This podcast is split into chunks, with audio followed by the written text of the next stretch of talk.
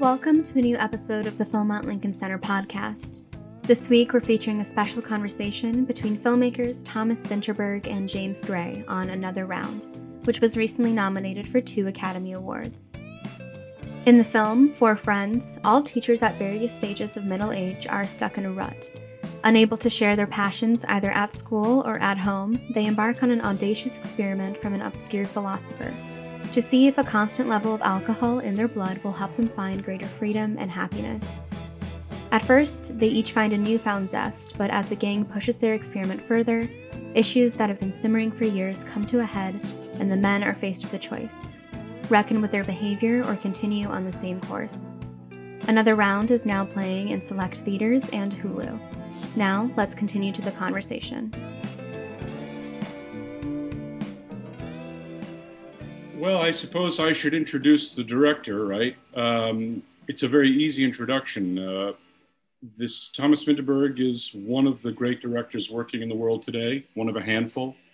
And it's not often you can say that with sincerity, but he is, and we have him. And so I think we should just get right to it and talk about his latest work, which I think is pretty darn remarkable. First of all, hello, I got to ask a very banal question, which is, where are you? Are you at home in Denmark? I mean, I have no idea where anybody is now. It's just Zooming and it's weird. Well, first of all, hi, James. Yes, hello. I'm here in Copenhagen, and thanks for these flattering words. I'm getting all embarrassed hearing this from you, and who I respect greatly. So thanks. Yes, I'm in Copenhagen. It's dark outside. I believe there's a full moon here, and I'm ready to go. Yeah, it's a very strange moment. I wish we could do this in person, but alas, maybe one of these months. I'll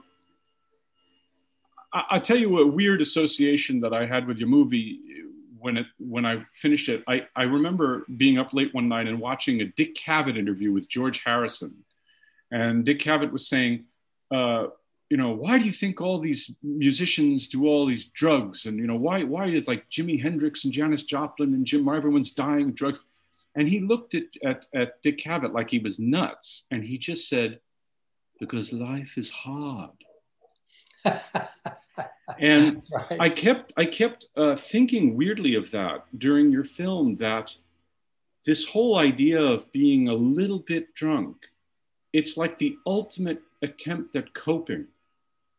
And I wonder if you could speak to this idea, which I think is very powerful, about how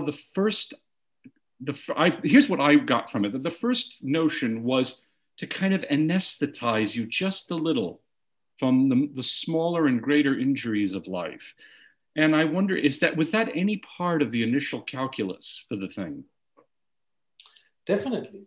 I could recognize myself in this theory that the film is introducing. Is that a real theory? I mean, it seems not like a real theory. It's not a real theory. It's coming from a real scientist, but in the world of academics, it wouldn't add up to real theory. It's just something he said, and right. Then we're trying to make it a theory in our movie, trying to prove it. Well, drinking comes from many places. One of the best alcoholics that I knew of, my dear friend who wrote some of my early work, The Celebration and so forth. He said, it's a misunderstanding that you drink because you feel bad. He said, I drink when I'm excited. And I just have to drink to maintain this feeling of this sensational feeling of being excited. So people drink for many reasons, I guess. But I think there's a sense of truth in Harrison Ford's words that problems disappear a little bit. George Harrison, may I say? Harrison Ford. A Beatle, not an actor. Oh, Jesus, I thought it was Harrison. Wow. Well, it could have been Harrison. It could have been. Problems disappear a little bit, and self-censorship disappears a little bit. Right. And what we're all trying to do when we're writing a script, I guess you know all about that, and actors know about that, is the element of self-forgetting. I guess that's where you're happiest in life, and you forget about yourself, or at least that's where your craft comes to the surface and you start to get inspired. Yeah, you know, it's interesting because when I was watching the film, I kept thinking, thank heavens none of these men is an angry drunk, you know, or so it seems. Like they're all sort of amiably tipsy. You know, when I was in high school, I knew a guy who was just, you know, you put just a tiny bit of wine in him, and he was the darkest, angriest person ever. Like, you know, of course, the real him, so to speak, came out. But these guys seem very amiable in a way, and have to confront some truths, but they don't become a darker version of themselves. They become more themselves in a way. Well, someone confronted me with this, having read the script, saying, where's all the angry drunks? And I was like, I don't want to make movies about them. Right. These are not my heroes. These four guys, however they may appear on screen, are my heroes. Yeah. And I enjoy their company, and they enjoy each other's company. So I did not want to portray that. I simply left it out. Yeah. But we all know it exists, and it would have been a different movie. Well, it's a great movie about that, that side. Husbands from Cassavetes is a fantastic movie. Of course. Which has a great deal of hostility and what in today's world would be considered malbehavior. Yeah. Let me say, Thomas, I did not miss it. This was not a criticism. I didn't miss it at all. And you're quite right. Husbands is very much more about that. But one of the things that I was going to get at is, because you're not talking about that, the film, maybe I'm going to reveal something horrible about me. I found the film unbelievably funny for huge stretches. Like, and it's weird because we're so conditioned to be like moralizing about alcohol, you know, like this kind of bullshit approach where like, you shouldn't drink, you know, and then here it is. It's not a cautionary tale, really. No, it's supposed to be funny. I'm glad you laughed. Oh, it is really funny, man. I mean, huge stretches. And of course, it's supposed to show where alcohol can bring us in the uplifted, funny, excited, life-affirming way, as well as the dark side. But being more realistic was the first thing we promised ourselves not to do, to Tobias Lindholm and myself. We said, how can we do this as truthful as possible? To be honest with you, James, the beginning of this whole journey was to make solely a celebration of alcohol. We just looked at world history and saw all the great accomplishments, not the least from Brits, having been done by people who were drunk. And we thought we had to celebrate that. But very quickly, a sense of an obligation and a moral responsibility came in, which I normally steer away from. But in this case, I felt we have to look at the dark side of this as well. This is something that kills people, destroys families. We got to look into it, and I found it fascinating that this same liquor can elevate situations and people, and make great world leaders make great decisions, and yet still kill people. Yeah. So we said we got to have to be in the middle. We got to make this a survey, an exploration. And never be judgmental in any direction. I'll make an advertisement for drinking. Yeah. Well, it's fantastic. So fantastic when, you know, in his class, he basically points out that Hitler was the one who didn't have, you know, was the vegetarian, you know, teetotaler. Like, you have to confront that, you know, he was the most morally debased person. And, you know, he wasn't doing it. I mean... Someone asked me, so would he have won the World War if he had started the day with a schnapps, you know? But I don't think so, but that's a whole other discussion. I do want to ask a sort of, if I may, a series of pedestrian questions, which unfortunately I was also curious about. I have to say, I don't think anyone gets more authenticity out of his actors than you. The film starts with all of the teenagers. It's interesting how the point of view shifts to Mads Mikkelsen pretty quickly, but you get away with it that it doesn't start on him. And all that stuff seems, has such verisimilitude, such authenticity. And I have to ask you, just, I know it's boring, but as a director, I sat there wondering, how do you, are you filming improvisation? Are you rehearsing it to the nth degree? I mean, it's not something that happens by accident. I kind of want to know the machinery of how you get at that authenticity, particularly with the teenagers at the opening. Okay, with the teenagers, that's a different ball game as with the actors. Yeah, two very different things. With the teenagers, I actually find that interesting because there's been this experiment at a bar where you offer drinks to half of the crowd and the same drinks to the other half of the crowd, just in virgin version without alcohol, and then they measure how drunk they feel. And it's exactly the same because they're in the same bar and it's the same music, and everybody's is having a ball and believes that they're drunk. And that was the case with these teenagers in the beginning. We gave them beer without alcohol. We told them it was without alcohol, but from running around and drinking this and listening to music and gearing themselves up, they got entirely crazy. And they just wanted to go out, and they couldn't stop after shooting. And they went to town that night.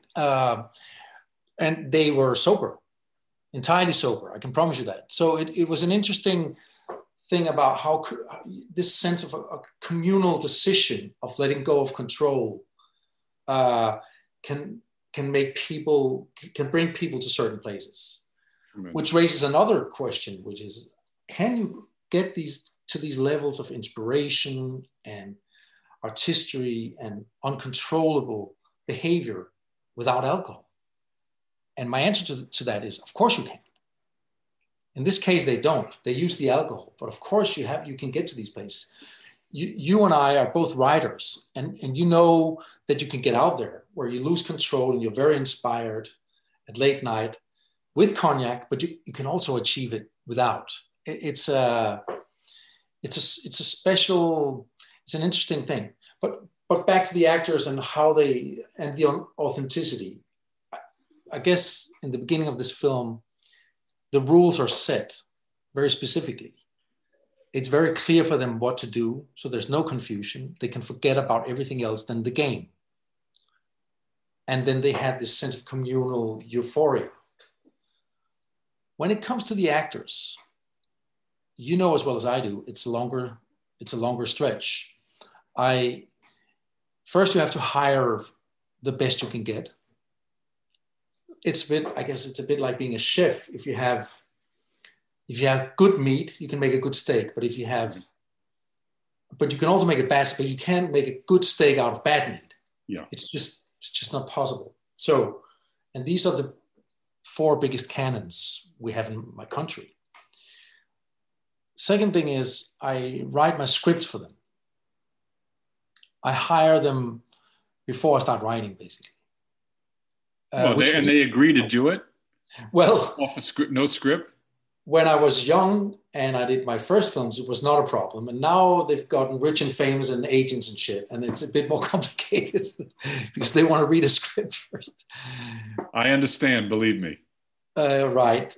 But I'm still trying to get to this point every time I write a script, at least with some of the characters. Sometimes it doesn't work, and then you have to write for Al Pacino in The Godfather, and imagine that, and then you replace with some local Dane after, you know. Right. So, but will you improv with them? Write down, you know, like a Cassavetti. You mentioned husbands. I know that what he would do is he would get his troupe together. Gazzara and Falk and Jenna and all those people. And then they would basically rehearse and improvise, and he would type out what he thought were the best. I mean, I'm just trying to figure out how you work with those guys, because again, forgetting the teens for a second, unbelievable authenticity in that stuff.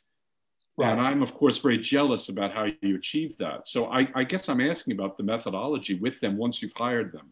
Well, my methodology changes from actor to actor. I'm not religious about improv or not improv, but I guess disappointingly little is improvised in this movie. Most of it is written. Why do you say disappointingly? Well, because there's a lot of people who wants me to be a king of improv, but I'm not really. I write this, and I write it for people I know, so it sounds improv.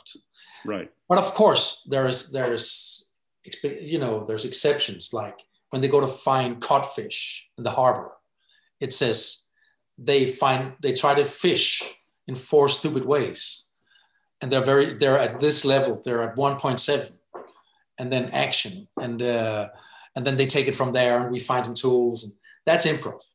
Right. But all the dialogues and stuff is written. But what I do, I guess my method is to work really hard prior to the shoot.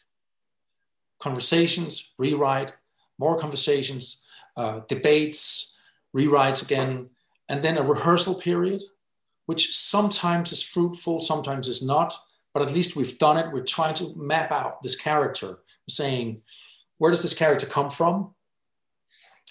What is he dreaming about for the future? What is he showing to the world, and what is he hiding from the world? How long is that period, Thomas? How long is your couple weeks? 2 weeks. Uh-huh. Sometimes 3. But those are the toughest weeks of the whole production, because it's you and them. You don't have a crew. You don't have a plan. It's just, and I'm trying to make as solid a foundation for them as possible, so that when the camera flicks on, they can let go. They can fly. It's a bit like with a speech that you've rehearsed enough times to forget about the speech, so to speak. Right. And I'm not talking about the specific scenes. I'm trying to rehearse the scenes before the scenes or after, so that, like, if there's a scene with someone popping the question, I would rehearse and improvise the scene where he's waiting in the lobby before he's doing it, or the scene right after when he's been rejected. So that the characters feel at home in what they're doing. Well, that's fantastic. I remember, I always try to do the same thing, Thomas, is that where you have the actor, almost, it's almost an essential where the actor has to read the scene before the one they have to play that morning, to remember always where they're coming from. And then where they're going to, the context is everything. Right. Yeah, there's another word for what you're saying, and the word is craft. I mean, that is tremendous craft, and in a fantastic way. And I will tell you also, though, that the form that you're employing, which is, of course, all the handheld, it lends a very similitude. It's not, because it's not bad handheld. It's not where you're doing it too much that it's self-conscious. It feels very found. And the fact that it feels improvisatory, but is always controlled, that is I must give you a huge, that is brilliant craft. I mean, there's no other way to put it. This cinematographer is a very smart guy, but he's, first of all, very sensitive to what's happening in the scene. He doesn't have a thing that he wants to impose. He's there, he's open.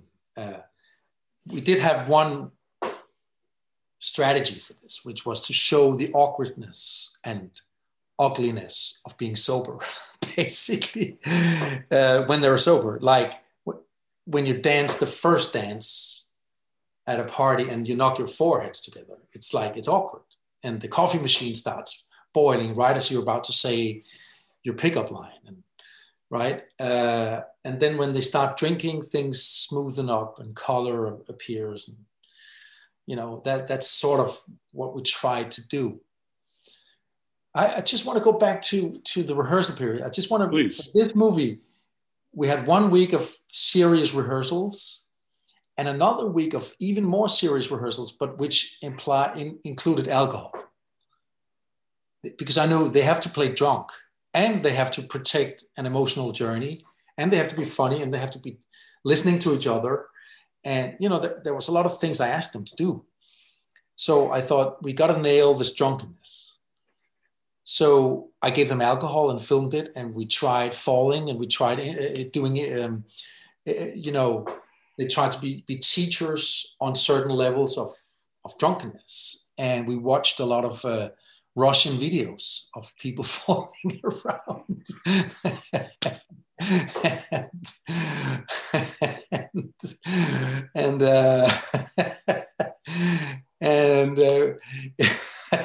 Boris Yeltsin, Boris Yeltsin is so legendary, No, I got that, but of course I got that. And I did want to bring that up, of course I had a list of these bullshit, pretentious questions, but the one thing that is so perfectly rendered, because it is, look, you probably don't know who this is, but there was this comedian in the 60s and 70s in America who used to go on all these like Dean Martin roasts. His name was Foster Brooks. And his one joke was playing drunk. And the way that he would do it is he would kind of be like this. Your movie never makes a single mistake in rendering that kind of drunkenness. It never descends into like this kind of character. And it's brutally difficult to do. They're always inside the character. And I have to ask this, were they actually a little bit drunk during the shoot? No. I didn't serve alcohol on the set because they should be drunk in one scene and then they had to drive a car or be in front of children in the next scene. Right, of course. And also, James, there's this thing. I like to treat them as professionals. I've had fights with Lars von Trier about this. I find that when you put people through psychotherapy to make them cry in front of the camera, or you make them drunk or addicts to show that they're addicts, for me, that's an element of amateurism. And he got very angry when I said that. But I like that. I like to treat them as professionals because by not being private, I think they can make it even more personal somehow, more intimate. Does that make sense to you? Of course, it makes perfect sense. Because they don't have the private border or limit, and there's no element because it's a character and it's a professional work and it's out here, and then you can really dig into the where it hurts. So they didn't drink on set. There's sort of something else. I hate this Zoom thing, it's like a slight delay. So sorry about that if I'm talking over you, I can't tell. But there's something else though, beyond which I think is really important, even though I think the film is at huge stretches, absolutely hilarious. I found it also very, very sad for huge stretches because Mads Mikkelsen, without any, in the beginning of the movie is a shadow of his former self. He's a damaged, repressed kind of. It's a sadness that he can't really be have any of his sort of id come out at all, and that in a sense the film becomes, because of this sadness and this humor, ultimately I felt became about love, about accepting the actual all of you, the part that's exposed and not the part that's exposed. So I don't know if this was... That's a great way of seeing it. Yeah. I don't know if this was part of the calculus, but it seems to me, that I hate to use this word because I don't need it in art, but it is a very hopeful presentation in some respects. And that his dance at the end is an act of tremendous liberation. Right. I don't know if this was part of the calculus, but maybe you could speak to that. Oh, yes, definitely. We wanted to show a character who has been caught up with life. And what does that mean?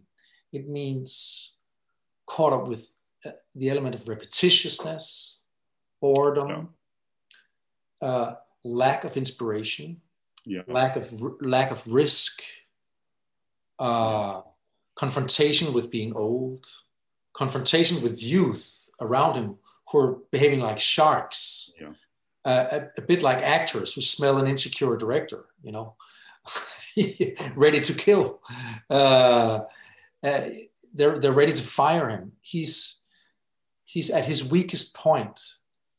And he's being liberated from this, through this journey, not necessarily through alcohol, but through the love from his friend and through the element of risk, the element of exploration, the trying something, They're putting their life at stakes, and they're getting somewhere with it. My wife, who I told you is more clever than I am, she says that this movie is about the uncontrollable. And I'm asking her, so what's the uncontrollable?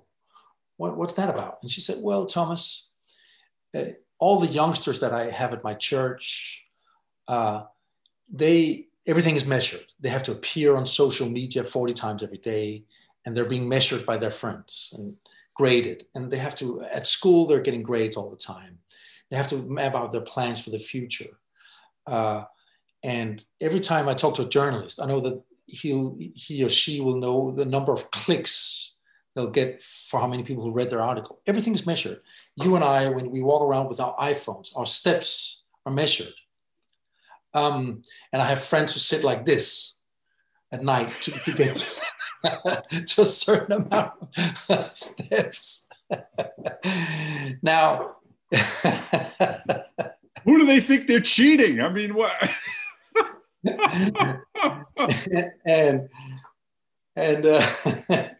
Yeah, that's brilliant. So she says the world, the uncontrollable, is what you cannot measure.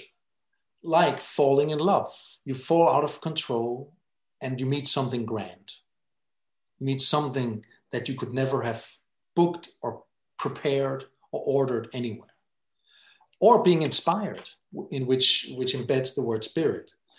And I guess at the end of the day, this movie is a battle for that. It's trying to open up that little bit, that tiny corner we have for the uncontrollable, and say, what happens if we let everyday life become a little less controlled? And Mads is being liberated by that. His main character is trapped from life, and he's set free. And that's where he meets his catharsis at the end of the movie. That's sort of, that's what we were thinking. That's beautiful. That's beautiful. But there is, obviously, there has to be some balance, right? Like, you have to be open, and you're right, everything's measured, but if you have no, what's this, just to get a little sententious, there's an old quote by Bertrand Russell. He said, a mind perpetually open is a mind perpetually vacant. So you in some ways, it can't only be that, right? And his friend, who's like peeing in the bed, and like, by the way, that is an incredible performance moment, when he's like in the corner and his one eye is open. He's being on my wife, by the way, but I only do that to her on screen. No comment. But it's an incredible moment. But he has, at that moment, he has lost too much control. But basically, he's gone a little too far, hasn't he?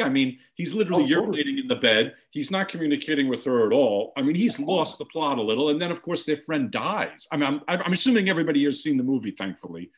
So I'm like ruining everything. No. Let's talk about everything. No, of course we wanted to explore that as well. Now, right. Before we talked about the journey of Mads Mikkelsen, or Martin, as he's called, there's another journey in the movie, which is the guy who dies from this. Right. And we if we look at the world, it's this journey is all over the place. We know that. We all have friends or friends who have family members who lost their lives to alcohol. Either they died or they have become miserable. So there is this dangerous edge between living and dying connected to this liquor. Yeah. And I don't have the answers. That's why I show both. Right. I don't have the answer. I don't know how much people should drink or how people should live. I'm just having a look at this. I'm saying, so this guy's trapped, he's revealed. This guy has an okay life and he dies from it. And what are we going to do about it? And this openness I've insisted on, because who am I to say how people should live their lives? Of course. And maybe this openness is one of the reasons that, in the Danish cinemas, we have 19-year-olds with a bag of beer, having seen the film for the 4th time, on their way out on a Friday night.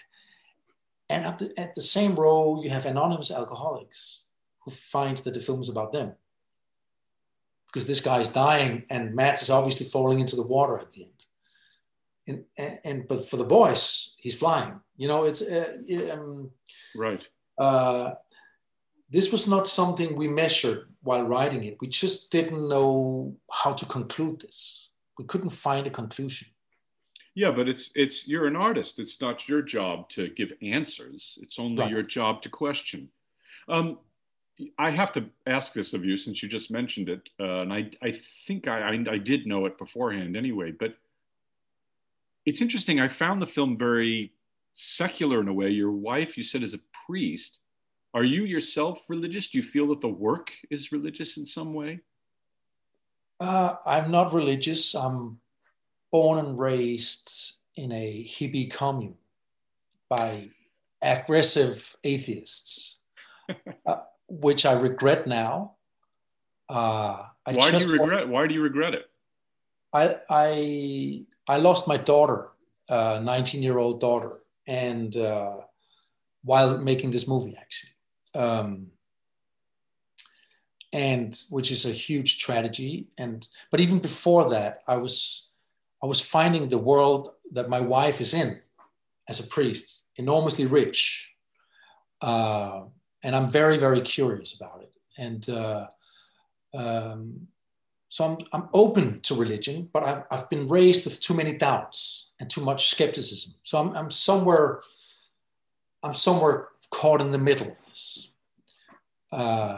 So I'm investigating it.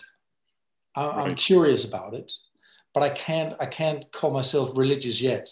I have to say, I've too many doubts. What does it mean for you to be religious then in such a context? What does that even mean, that word? It means to have faith in what you're hoping for, right. which cannot be proven. Right. And that's what they know a lot about. And in my situation, I'm obviously hoping to see my daughter again. I lost her way too early in her life. So I find it, now more than ever, something that I'm drawn to and occupied with. But still, having lived 50 years full of skepticism is a difficult thing to change and probably quite healthy. Faith and doubts come hand in hand, so maybe it's an okay place to be. And when, if you don't mind my asking, that's unspeakably tragic. When did you lose her? Were you shooting the movie? I mean, right. My daughter Ida was supposed to be in the movie. It's at her school, in her classroom, amongst her friends. She 2 months prior to the shoot of this film. She sent me a letter from Africa, where she was at that time. Having read the script, she sent an unconditional love letter to me about the script. And I have to say that she was brutally honest with me. If I would wear a collared shirt, she would say "panic H" and leave the room. You know, she was very confrontational with me. But this script caught her heart. And then 4 days into the shoot, she was on her way back from Paris in a car to Copenhagen, and she was standing in a queue because of some traffic jam, and some guy on a cell phone bashed into her car and killed her. And I'm telling you this because, of course, it has to do with my movie. It has to do with my entire life, but at that time I didn't know how to continue life, and which is of course still hard. And the only thing that made sense for me and Mads and Thomas Bolas and all my friends in this movie, who knew her quite well, or very well since she was born, was to make this movie for her. And make it to honor her memory. That was the only that was the only thing I could get up in the morning to do, to find just a path through this darkness. So if you feel the sense of love on screen, it might have to do with the fact that this crew and these actors pulled out their hearts for me at this time. That's unbelievable. First of all, no wonder the film feels like it's about love. It is there in the film somehow. And it was always supposed to be there, but this situation left us, well, that was what she loved in the script. So it was there, but it left us all, and of course me primarily, unguarded and naked and without any sense of defense to the world. And that's the circumstance of shooting this movie. So when Mads was dancing at the end of this film, not only for him, it was a beautiful catastrophe, an ecstasy with someone who had died in the background. It was for all of us on set, and for me particularly. So it was an extraordinary experience in all directions, because there was so much love and so much brilliance in front of me. And yet still there was the greatest loss you can imagine. I mean, what'd you do? Just go right back to work? I mean, I don't understand. No, it was a couple of weeks, as I recall it.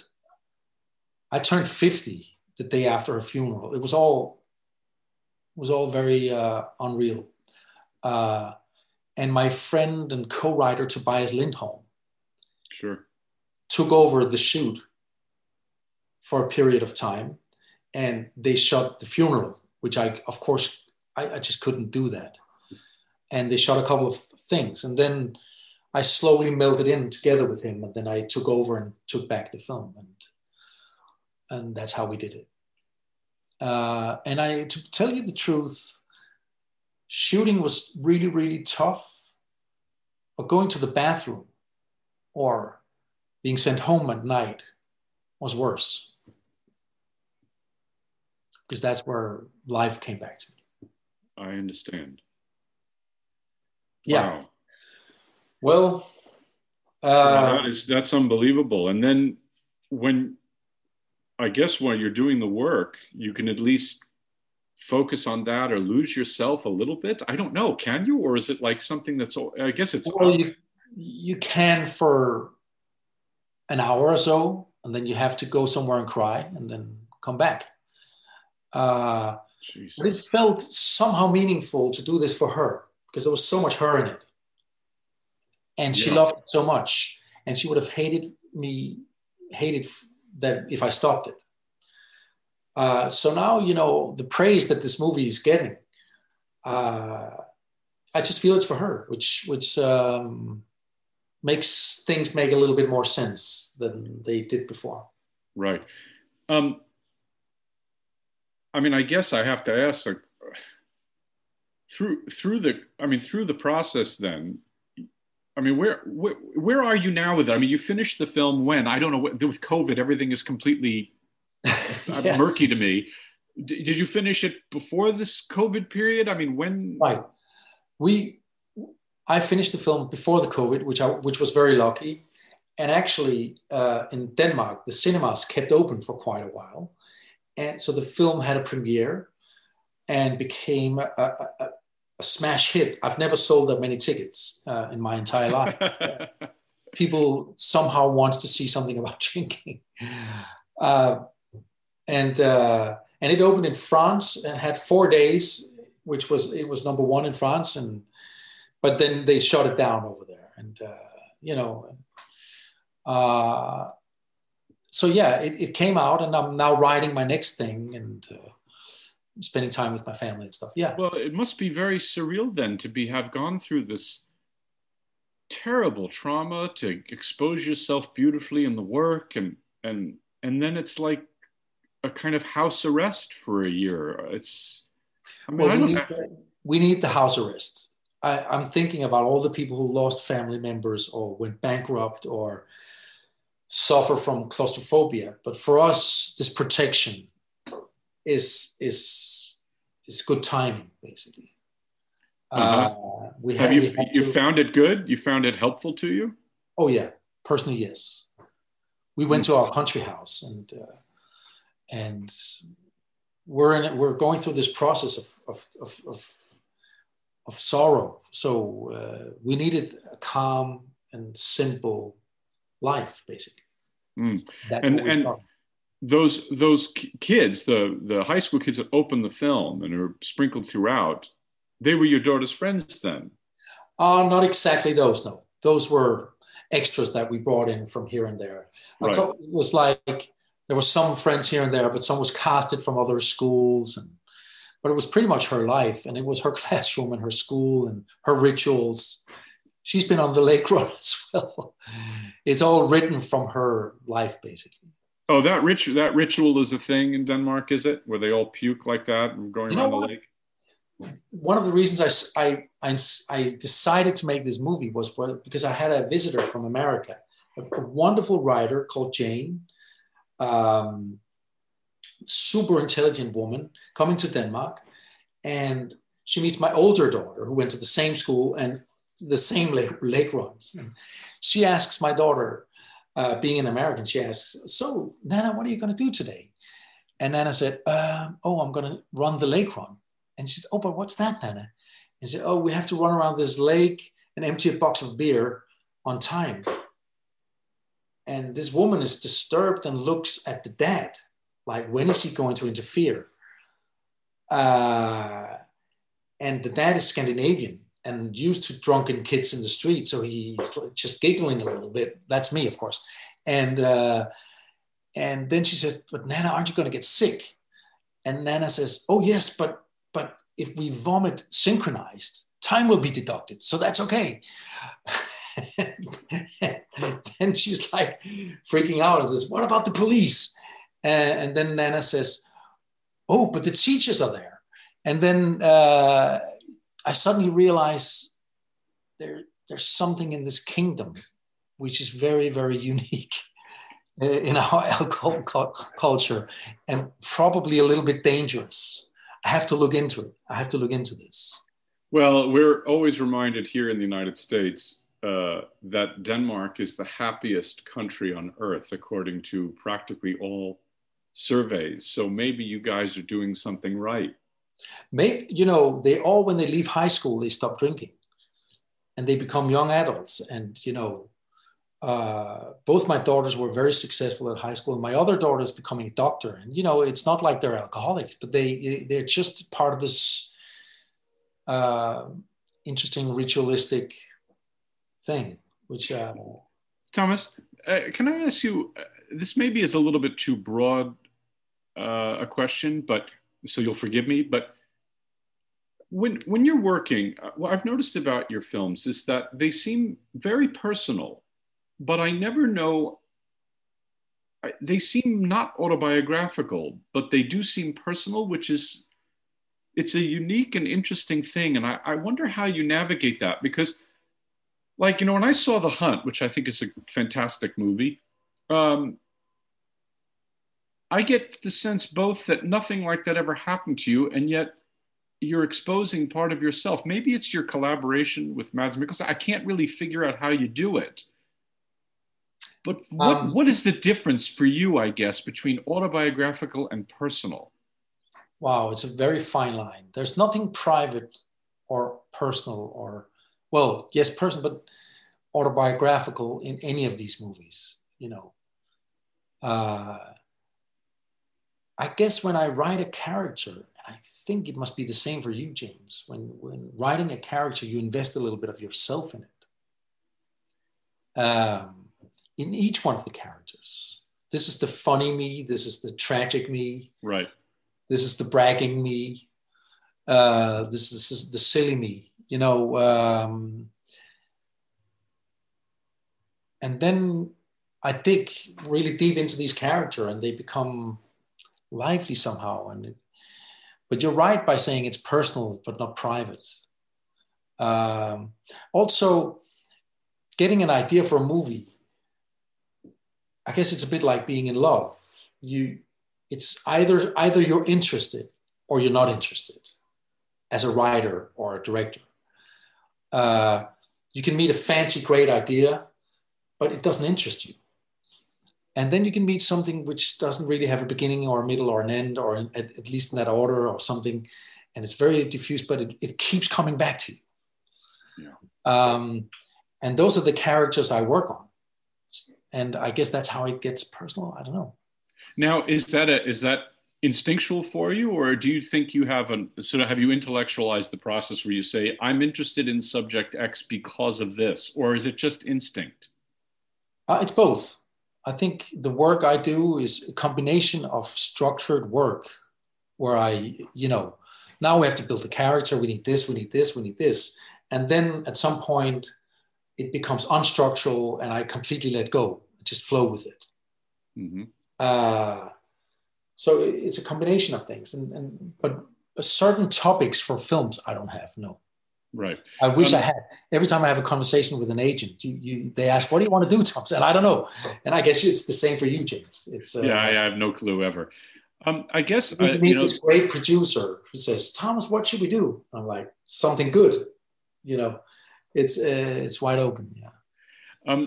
I'm being told we have 5 minutes, so I have to end with this. You have right now one of the great actor-director collaborations. I mean, it's right up there with anybody else, and the De Niro Scorsese collaboration. I could go on and on. But has your method, if you have one, if dare I use that word, style evolved hugely with Mads Mikkelsen, or is it just basically like you have a common language, you don't have to talk much? I mean, I wish you could get into a little bit of that before we have to go. With Mads and me, we grew up in the same soil, having the same heroes, watching all the great films from Hollywood in the 70s, and I admire them. And we know each other so well. He lives around the corner. We go to the same gym. Our wives we hang out. So I know him really well. And when you're in that sense of comfort, you can come really far and you can push it, because he'll always have faith that I will catch him if he gets too far in some direction. And in that sense, I think we've developed. We didn't know each other when we started on doing The Hunt. Then we did that movie, and a success is also good for collaboration, as you know. And then we flew around the world and celebrated that film and did interviews and got nominated and got to know each other really well. And now we know each other even better. So I guess there's a natural development between us. Yeah, his performance in The Hunt is incredible, but there's something here. He's so controlled, and yet the emotionality is like ferocious. I mean, that is a very, very nuanced portrait. And it's not like I can't say it's better than The Hunt. It doesn't make any sense, but it has more flavors. It certainly does. Yeah. And what you feel is an evolving, I guess what I'm trying to say is you feel an evolving artistic relationship going on there. And that makes you guys a great duo. Well, thank you so much. And I agree with that. And I'll pass it on to Mads. He would love to hear this. Yeah, I mean, it's an incredible performance. It's almost like, it's weird too, because he's so magnetic, and somehow you buy him as a boring history teacher, but he was never my boring history teacher. He's too magnetic. I'm trying everything I can to dress him down every time, but he just looks magnificent. And he really does. Yeah. Well, I think this is about the end of this thing, and I hope that I've managed to do your film justice. It's a magnificent work, and you're one of the really great artists working today. And I just think I've been really honored to talk with you. So I wish you all the best.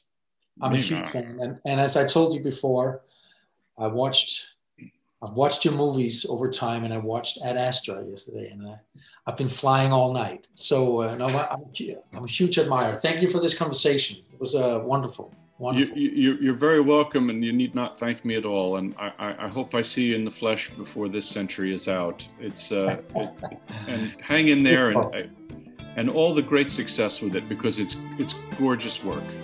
Thank you so much. Thank you, Thomas. Thank you, James. Bye.